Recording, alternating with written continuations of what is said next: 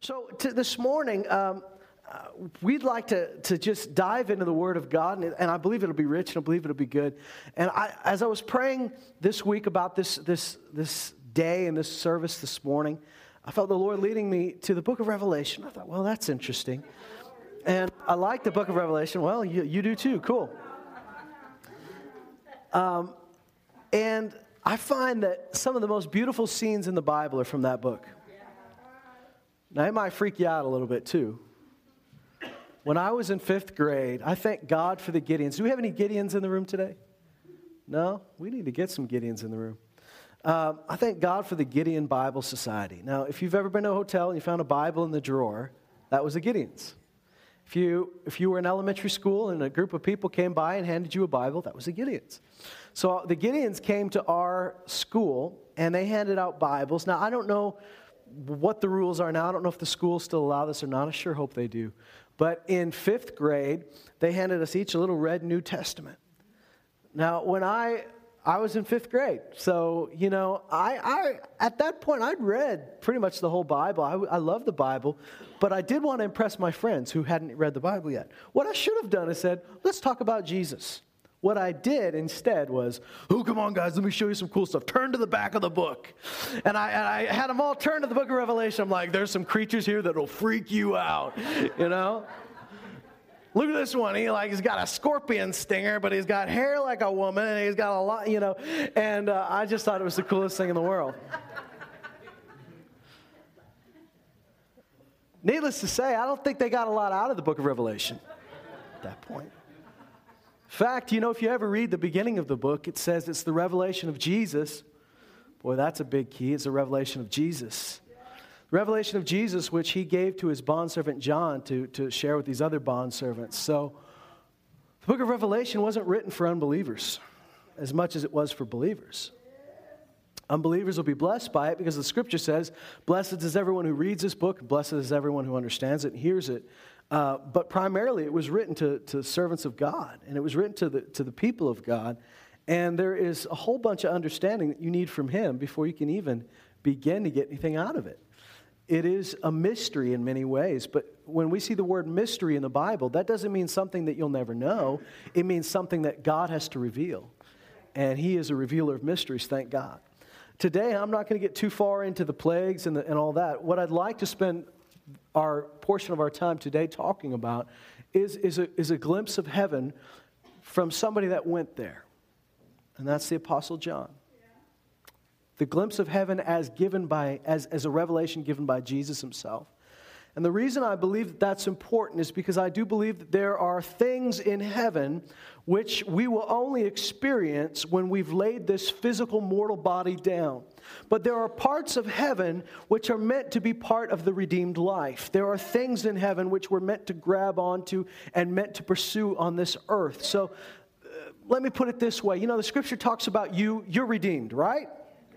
But he also talks about the day of the fullness of our redemption being when Jesus returns and we receive a new body. You've been adopted into the family of God, haven't you? You know, the Bible says now we are the children of God. We've received a spirit of adoption. We've, we've, we're no longer slaves, but we've received a spirit of adoption which cries out, Abba, Father. I've received adoption by, by the Father Himself, and the Holy Spirit is my pledge of adoption. But the Bible tells me that the fullness, the completion of my adoption, it's, it isn't complete until I see Him face to face and I'm changed to look like Him. So we have, uh, I'm redeemed, and yet there's fullness of redemption to come. I'm adopted, and yet there's a completion of my adoption. I am, uh, I'm, I'm with the Lord, and yet the Bible says, right now, as long as we're in the body, we're absent from the Lord. Now, that's the same Apostle Paul that exhorts them over and over again to abide in him, to, to, to, to uh, that, that, that the Lord stood with me, the Lord is with us. You know, this is the, the, the same Jesus that said, I'm Emmanuel, God with you, God with us. So when the scripture says, if as long as we're in this body, he's, you know, he says, I, I long for us to lay down this body, this earthly tent, Because as long as we're in this body, we are clothed with the mortal, and we can't be clothed with the immortal. He says, as long as we're in this body, we're absent from the Lord. So you understand that God is with us, and His Spirit is in you. And yet, there is a day when you will see him face to face and you will know as you are known. And the book of 1 Corinthians, uh, chapter 13 says, it's when the perfect becomes perfect. And we will see, not right now, we see as though through a glass dimly, but then we will see clearly, face to face. We'll know as we're known. And, and so there is a coming day when there'll be a completion of all these things. So you see that in this redeemed life, you get a taste of that right now. I'm not separated from God anymore. He's with me. And yet there'll be a day when I don't feel in any way absent with Him. Because the, in that same scripture where Paul said that about the laying our earthly body down, he says, we're, right now we're absent from the Lord. He says, For we walk by faith and not by sight. What he's saying is that in order for you to know and to, and to know the presence of God and to experience his presence, we have to experience it by faith. Because you can't see Jesus right now. Can you? You can't see Jesus right now. You're not seeing with your physical eyes. What you're seeing is a pulpit, what you're seeing is a screen, what you're seeing is me, but you are not physically seeing Jesus. You're not sensing with all your senses, but you know he's here by faith. Peter said, Though you have not yet seen him yet, you love him. We know him.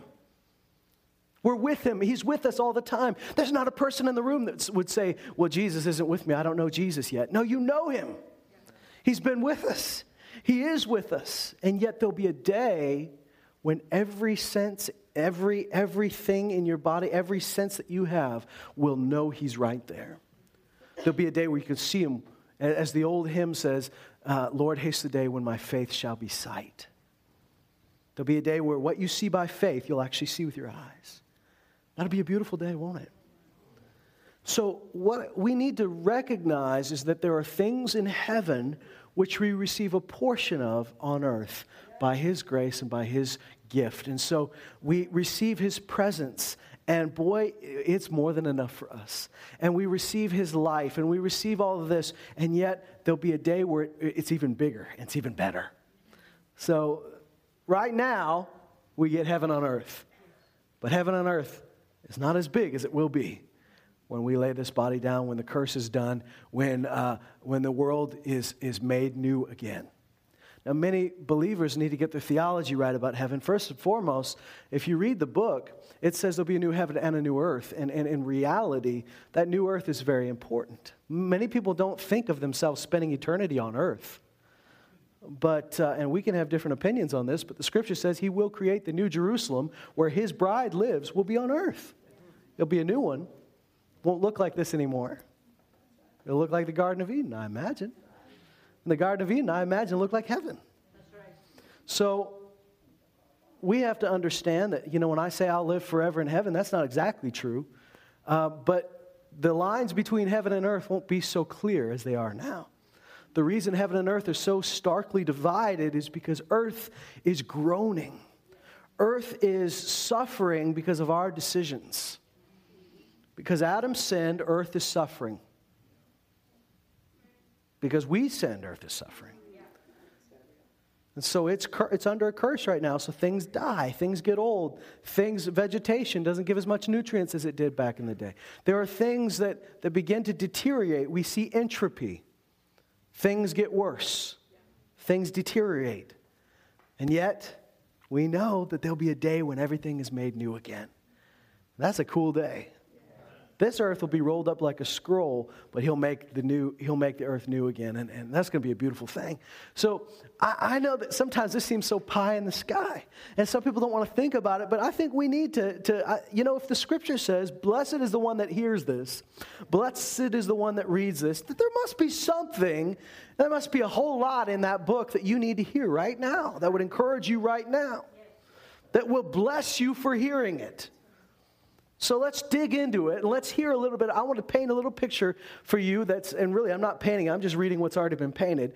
And we're going to, we're going to just see a little taste of heaven. And I want you to see what, what, what of this heaven we are experiencing even right now in a portion. Yes, we're looking forward to the day when we see it in its fullness, but right now, I think we get a glimpse of what's most important when we look at heaven we get a glimpse of what we should be chasing when we see what's in heaven, what's important in heaven. Now, maybe your view of heaven was a little bit like Willy Wonka's chocolate factory. You know, hey, oh, I'm going to the river. Oh, tastes like jello. Oh, look at this tree. I can eat, the, oh, it's chocolate, you know, and you just kind of, it's just a, it's, it's just a playground of wonderful things. Uh, there's a lot of cool things in heaven. I mean, the streets are paved with gold. There's a gate like, like a giant pearl. There's, I mean, there's a lot of cool stuff. But I, I, have a, I have a feeling that when you get to heaven, you really won't care about the street. You're not going to care about what you think you care about right now. Because when I look at what the people are most excited to do in heaven, they're gathered around the throne. That's the big deal in heaven. We're going to read this. I want to read it in Revelation chapter 7.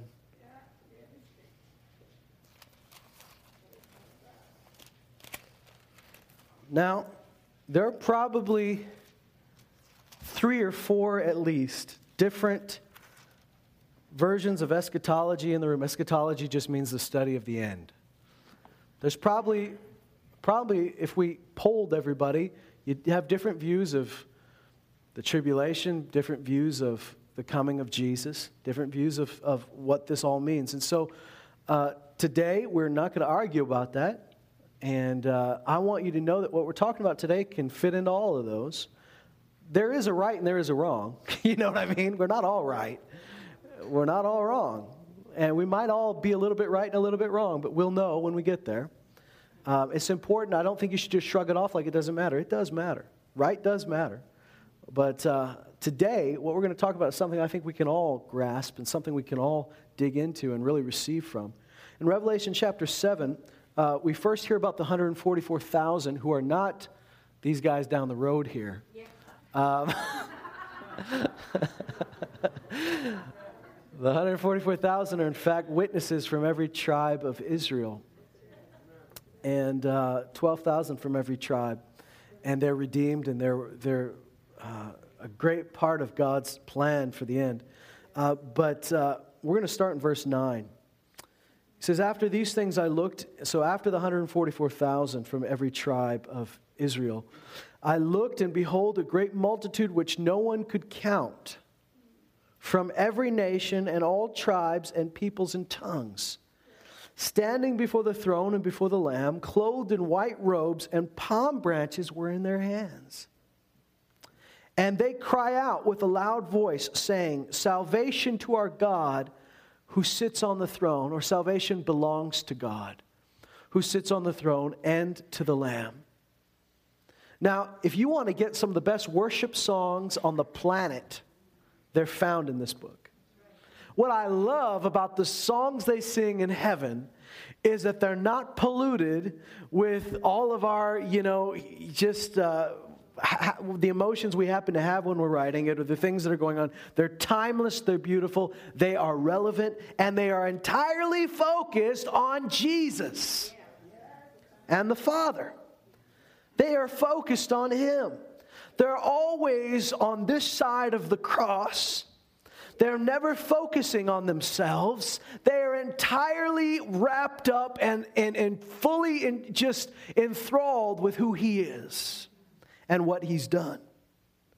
You'll notice that, that, uh, that things come up like, uh, you know, uh, they're not just talking about what's wonderful now. In fact, many times when they speak to Jesus, they talk about him as the Lamb. And many times in their songs, they talk about him as the Lamb that was slain. So in heaven, what Jesus did on the cross is still echoing for the rest of eternity. They're still singing about it, and they'll still be singing about it long after this world goes away. It'll still be a big deal that the Lamb was slain. Isn't that beautiful? You see a picture of the Lamb in heaven. You see that the cross has not lost its power. and that his blood is ever present, even to the last chapter of the book. His blood is a central theme. So he says, they cry out with a loud voice, saying, Salvation to our God who sits on the throne. Salvation belongs to him. Only God can save, and unto the Lamb. That's beautiful.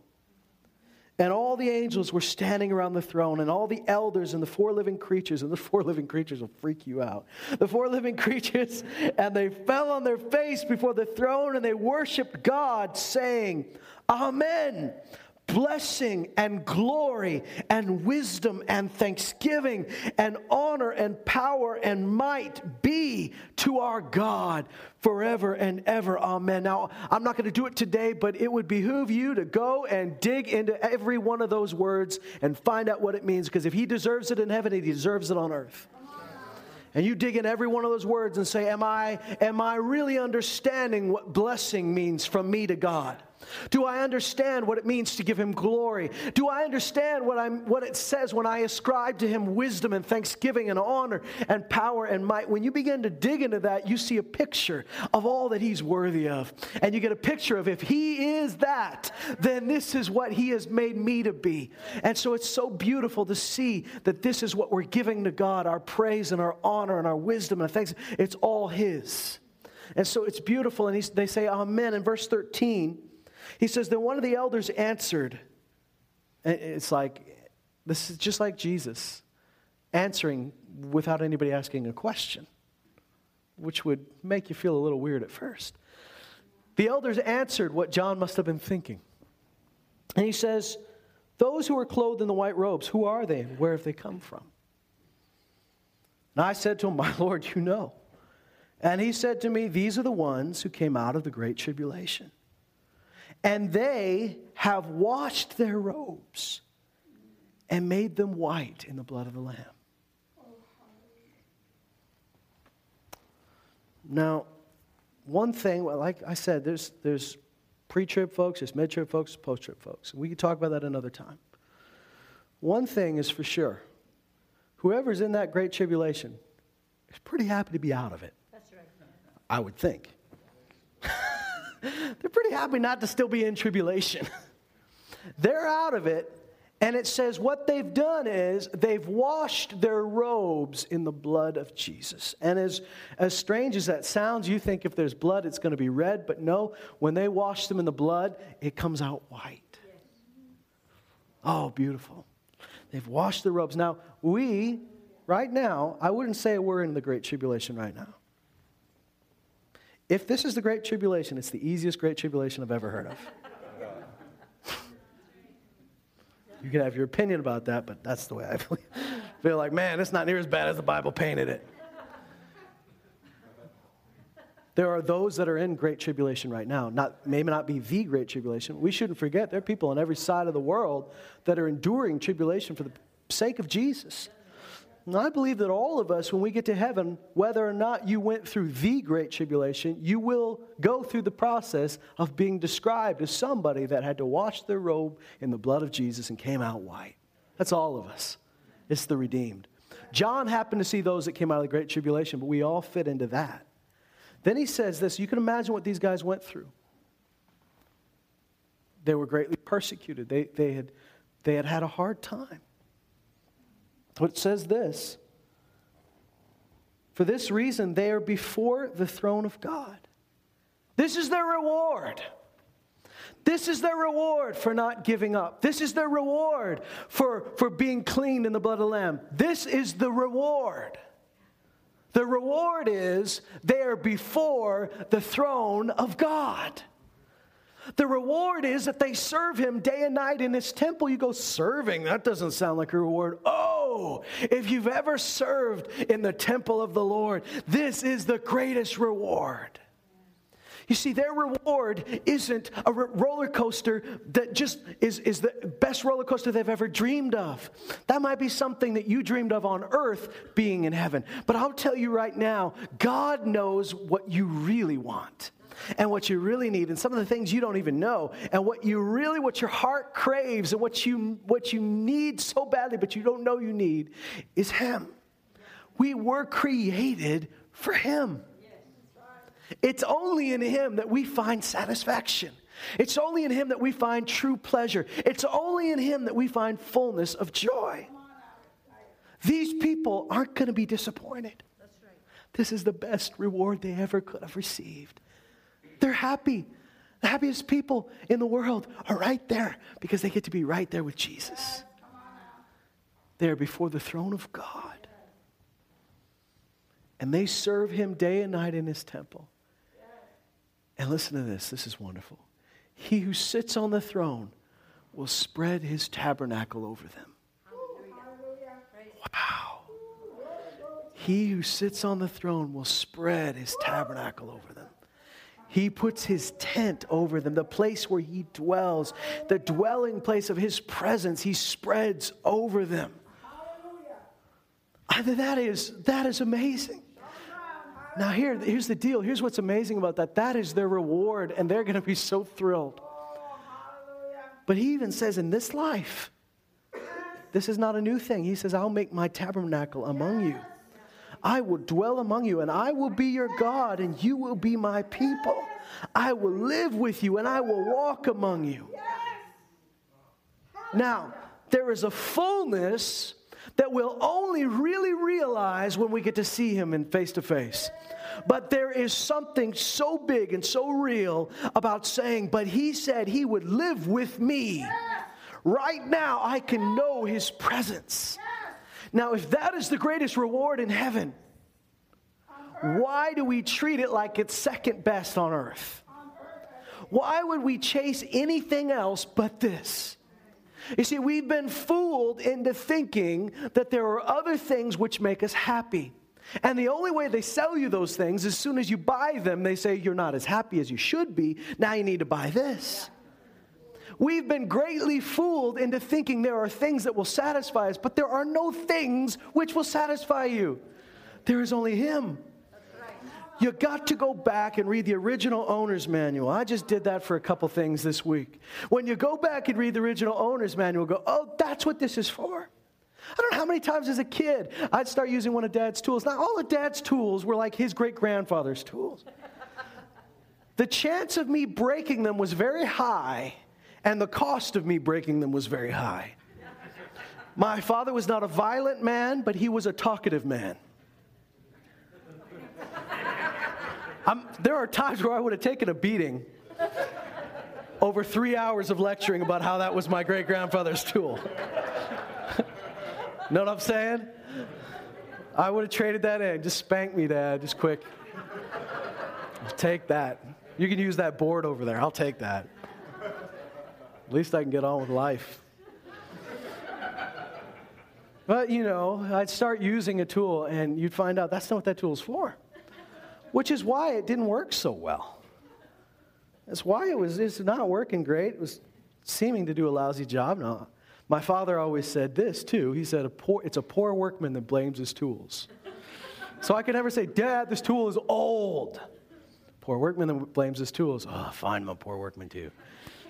He was very encouraging. Let me tell you, my dad was more encouraging than anybody else in my life. So don't think that he was discouraging. He was encouraging, but he wanted to teach me.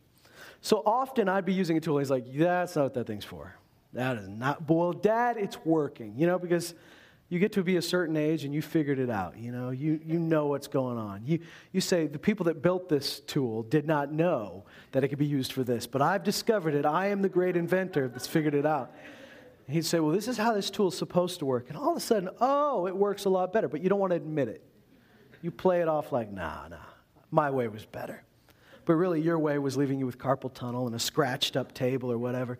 So he'd show you, well, th- let's go back to what it was originally made for. When you go what, to, what this tool was made for, suddenly it, it works. It just works. Feels good. It works good. It makes sense. If we were to go back to the original owner, owner's manual of a, of a human being, what were we originally created for? Fellowship with God. That was our original purpose. That's what we were designed for. So every little part that's in us is designed for that. Every little thing in us, we, that is what we crave. It's what we long for.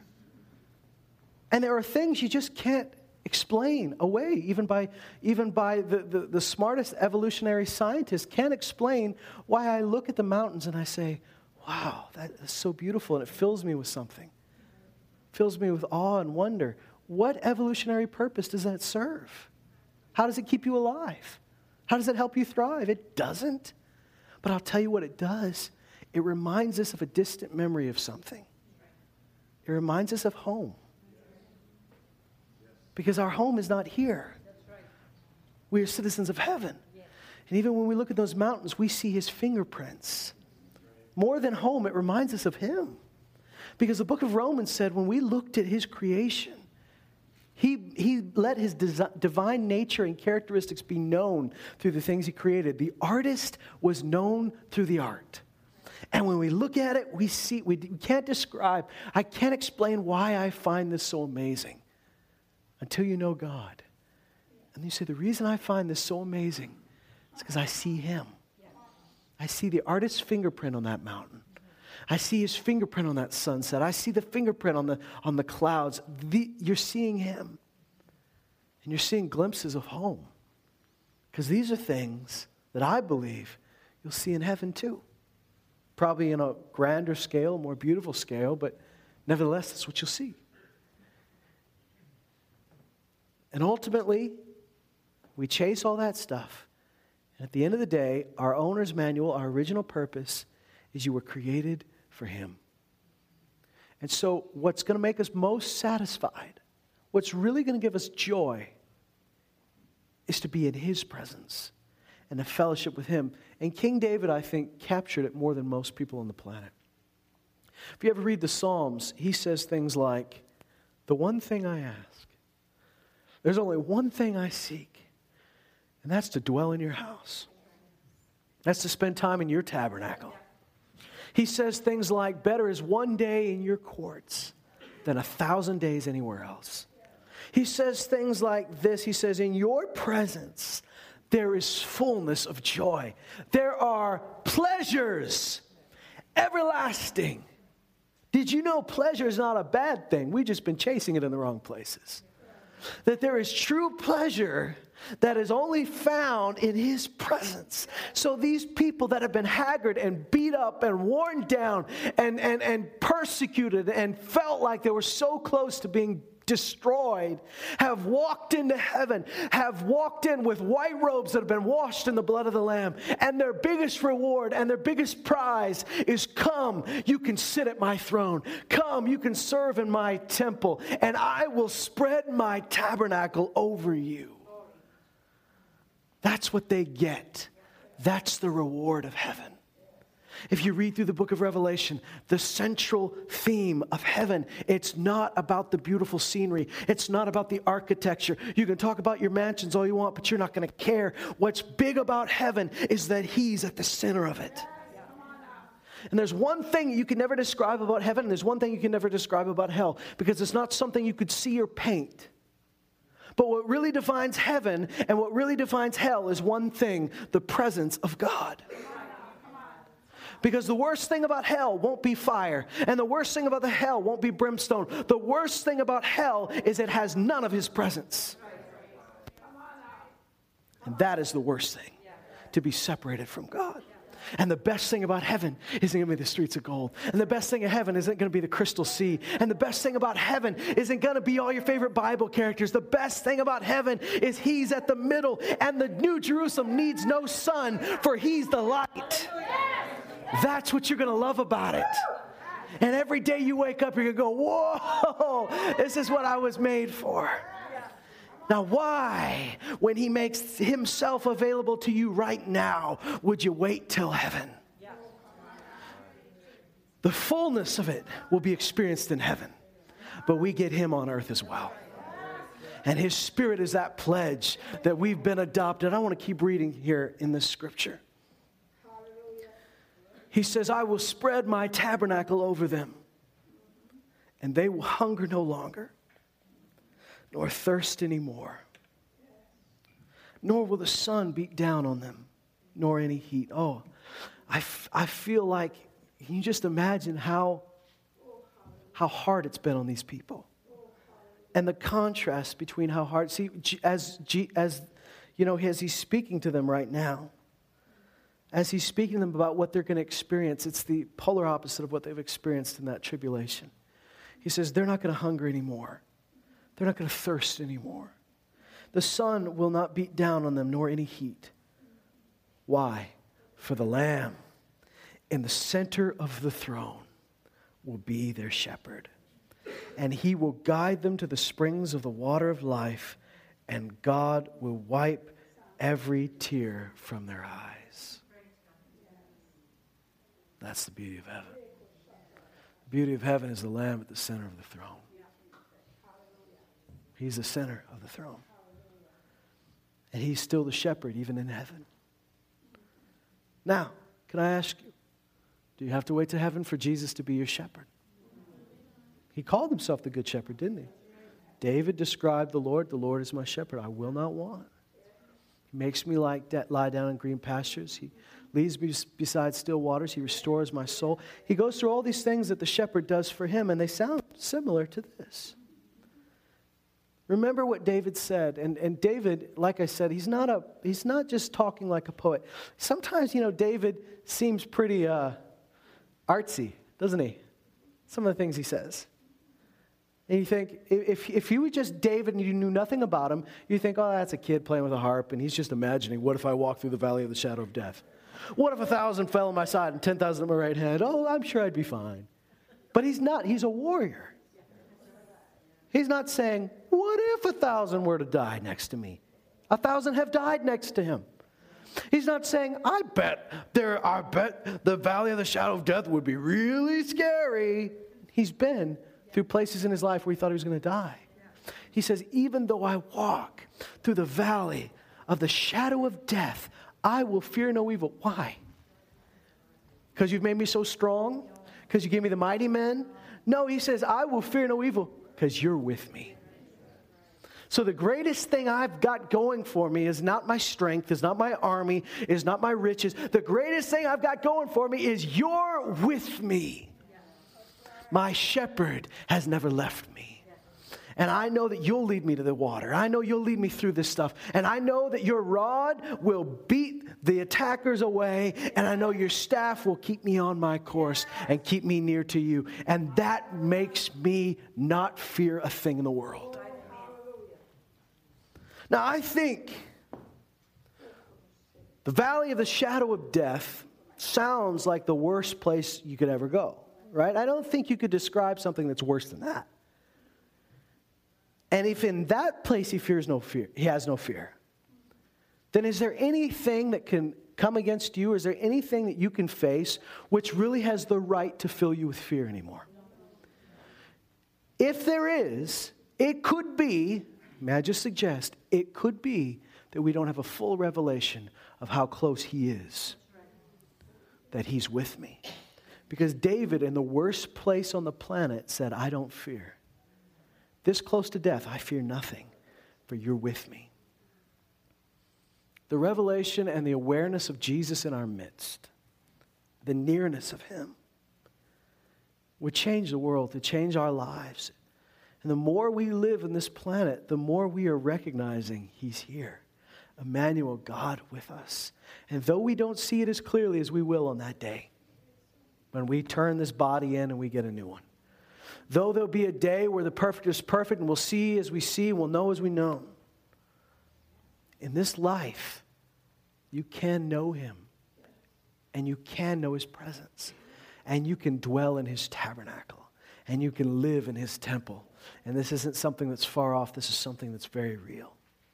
In Revelation chapter 21, by the time we get to Revelation 21, we've found all the judgment is done, all the all the bad guys have been put away. And what's left? When the war's done, what's left? Right? Yeah, the spoils, that's right. Yeah. What's left? You know, I used to read the Bible for the ba- I told my parents when I was like 3, maybe 4, that I wanted to learn to read so I could read the battles. So as soon as I learned to read, I was in like First Kings, Second Kings. I was reading the battles. And I still love to read the battles and see, the, see God come through for his people, but at the end, it's, the battles aren't the point, they're not the journey, they're not the great part. The battles have to happen, but they're all leading to this point. The end of the book, at the end of the world, at the end of life, this is what's left. And I'm not talking about the end of this world. I'm talking about an end of an age altogether where there'll be a new earth and a new heaven created, that he makes all things new. In verse 1 of chapter 21, he says, Then I saw a new heaven and a new earth. For the first heaven and the first earth passed away. There is no longer any sea. And I saw the holy city, New Jerusalem, coming down of heaven from God, made ready as a bride adorned for her husband.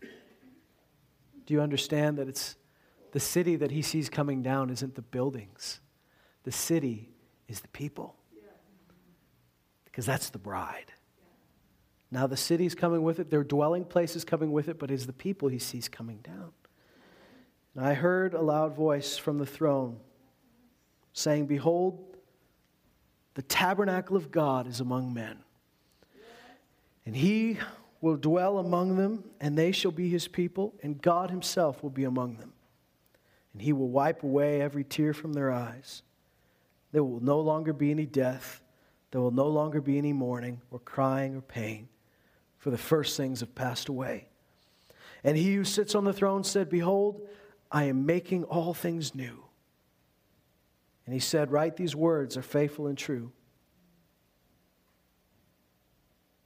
Then he said to me, It's done. I'm the Alpha and the Omega, the beginning and the end. I will give the, to the one who thirsts from the spring of water of life without cost. He who overcomes will inherit these things, and I will be his God, and he will be my son. But for the cowardly and unbelieving and abominable and murderers and immoral persons and sorcerers and idolaters and all liars, their part will be in the lake that burns with fire and brimstone, which is the second death. Then one of the seven angels who had the seven bowls full of the seven last plagues I'm sorry, I forgot there are seven bowls left. He says, came and spoke with me, saying, Come here, I will show you the bride, the wife of the Lamb. I won't go any further there, but that's a wonderful sentence. Come, let me show you the bride, the wife of the Lamb. That's your introduction right there, is we're the bride. It's cool, you could be the son, but as the church, we're his bride. And he finds us presentable because we've been washed in his blood. Now, all of this and all we've read paints a wonderful picture of what's coming. And I want you to look forward to this. But I also want, to sh- I want us just to focus, just like we've been doing, what's important in heaven.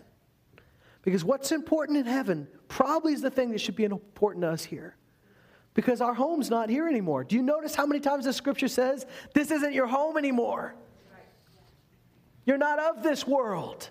Jesus said, Jesus said, My disciples and the ones that will come after them are no more part of this world than I am. They're no more of this world than I am. They're more, no more defined by it. They're no more created by it. They are of a different place. We're strangers here, we're immigrants on earth. And while we walk in this earth and we live on the planet, it's not our home anymore. Our home is heaven. That's our citizenship. It's strange because I, as long as I've been breathing life, I have never been to my homeland. In the, physically, I've never been there.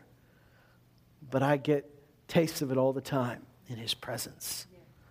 I'm not saying I get to, I'm, I'm snatched up there. No, no, I'm still here. But everything that's great about heaven, you get glimpses of it here. And He doesn't want you to just get a touch of His presence, He wants you to dive into His presence. And I want you to know that the Jesus that walked the earth full of joy and had gladness, the oil of gladness above his brethren, he was the one who said, I'm always with my Father. And we're always communicating. So, what, what filled him with the most joy and gladness was to be in the presence of the Father and to do his will.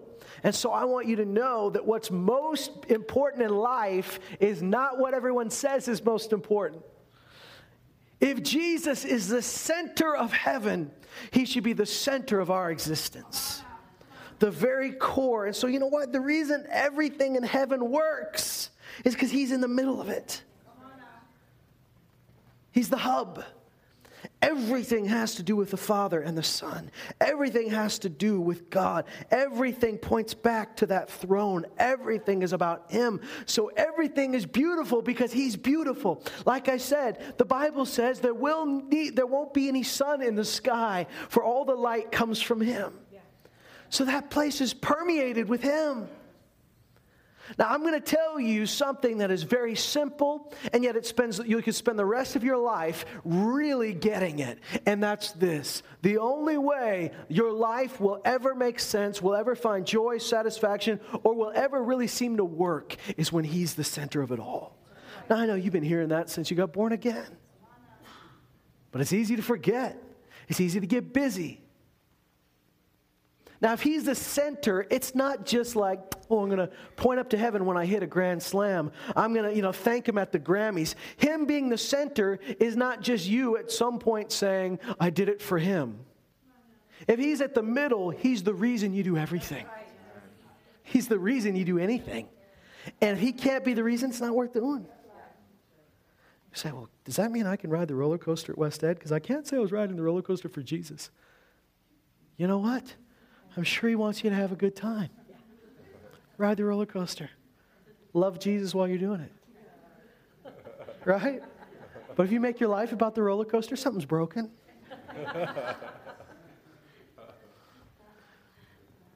you know, some people get so freaked out when they hear this, they go, I gotta live like a monk now. you know, the Lord wants you to enjoy things. But he doesn't want things to, to really capture you. He doesn't want you to be captured by things or, or really just too in love with them at all. In fact, they're not worthy of your love. You say, I love hockey, but don't really love hockey. You can like hockey a whole lot. Don't fall in love with it. It will not love you back. It won't. Just when you start to love it the most, they'll go on strike.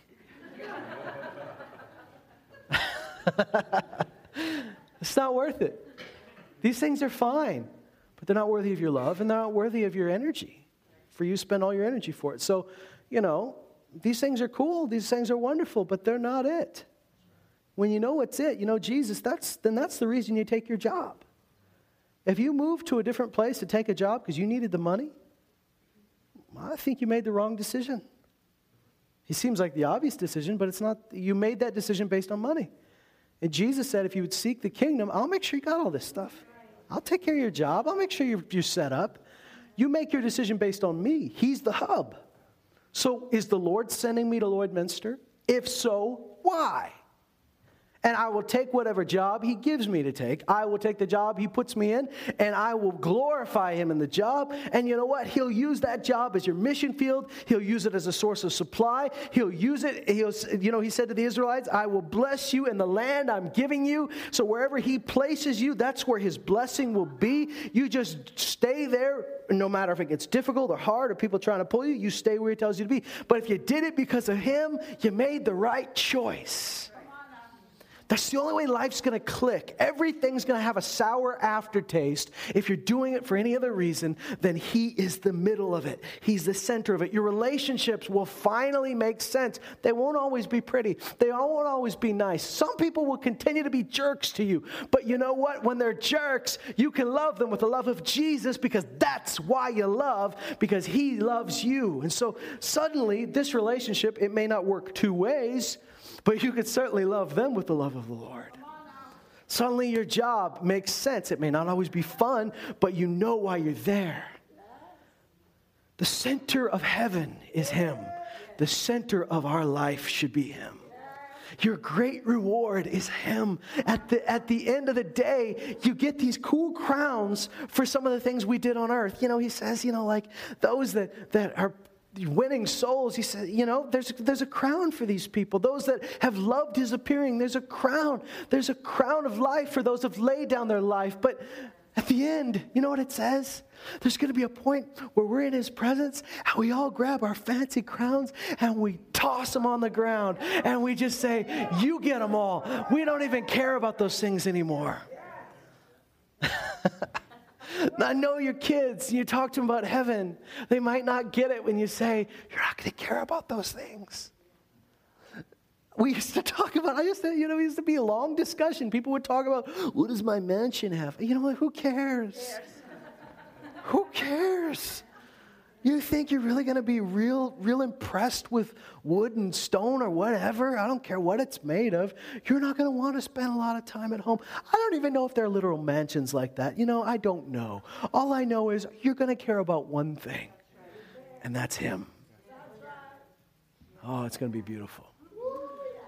But He says, He said to the Israelites, I'll make my tabernacle among you. He said in Ezekiel, there'll be a day where I live among you. It says in, in, in, Paul's letter to the Corinthians that that reality is here right now. He is, since we have these promises, he says, that I will dwell among you. I will, dwell, I will live in you and I will walk among you and I will be your God and you will be my people. and what does he say? Having this promise, let's cleanse ourselves. Let's get rid of all this stuff that has nothing to do with why we exist and let's just dive into Him. Just as the word that Brother Don had about his arms are wide open, step in. Simple as that is. That's what we need. You know, some of you, some of us, we go through these periods of life where our relationship with God becomes either a duty or a hobby or something we have to make time for, but we really don't have time for. But really, if He's the center, it's all the other stuff that should be on the fringes and on the outside. As a pastor, can I be real with you?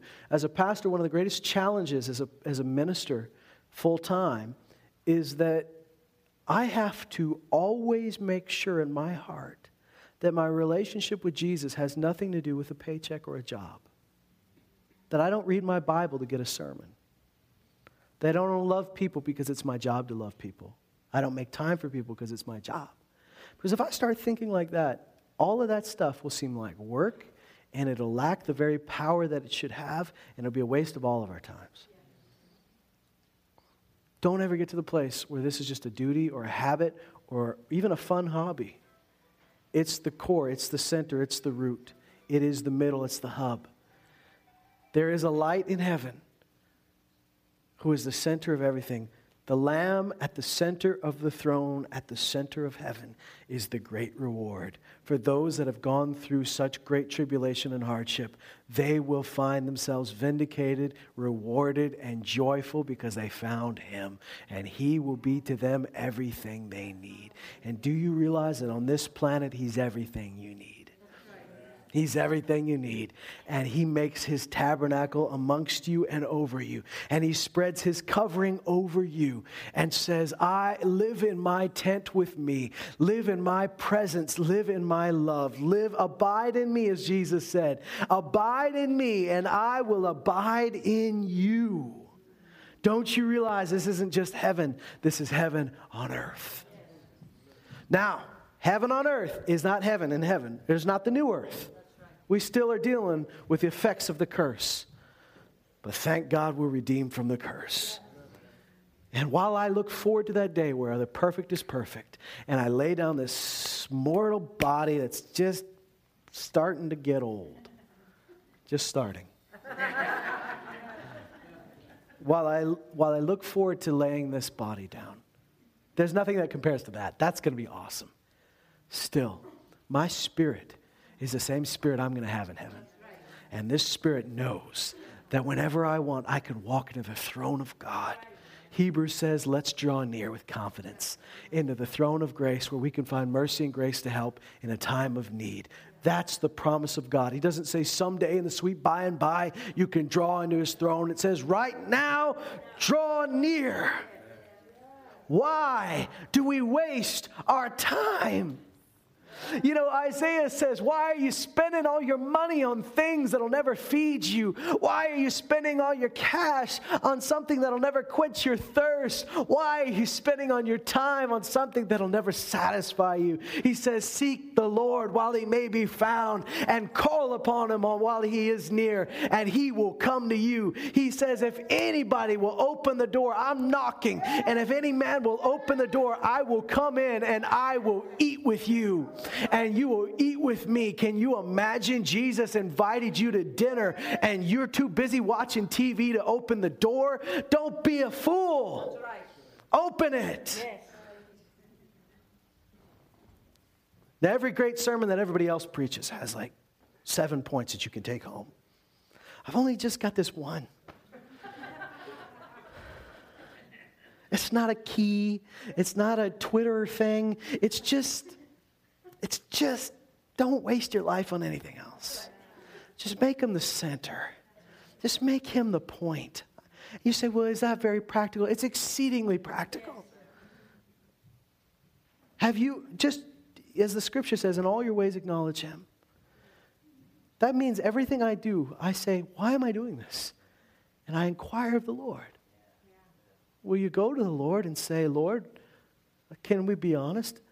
I don't know why I'm at the job I'm at, or I, don't know why I'm doing what I'm doing, or I don't know why I, you know, I haven't been happy in a long time, or I've been frustrated with some things, or I feel like something's missing. Well, you'll find it in His presence. And His presence is fullness of joy. It's not that cheap joy that wears off, it's the full thing. Let's chase Him. He's not running. Let's chase Him all the same. Stand with me today this morning.